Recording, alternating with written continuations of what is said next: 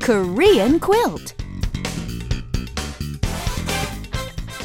Hello, everyone. I'm Anna. And I'm Richard, and you're listening to Korean quilt. Oh, your guide to the Korean language and culture. Okay, you know, there are a lot of great places to shop in Korea. There are, and you know, from the duty free in Jeju-do to the big markets in Seoul, there's so many different places to go. Okay, so what sort of things do you buy at those places, Richard?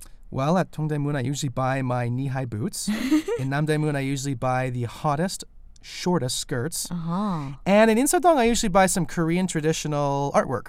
Okay, well, that was pretty normal. Okay, wonderful. Well, today we're going to learn a useful shopping expression. After a shopping frenzy, in many cases, you end up with something you probably shouldn't have purchased in the first place. like you. so, to avoid getting stuck with something you don't want, better make sure the establishment will give you your money back. So, the expression is 환불됩니까? Right. 환불됩니까? Is this refundable?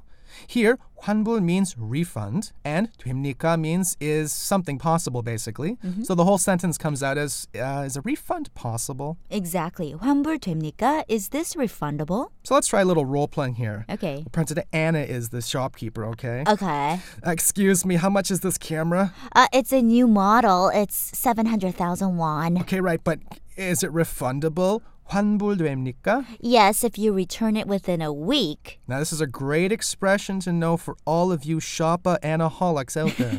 Yes, so let's repeat the expression just once before we say goodbye. 환불됩니까? right, 환불됩니까? Is this refundable? Okay, we're out of time. We are, but we'll see you back here same time, same station tomorrow. Okay, bye. Bye bye.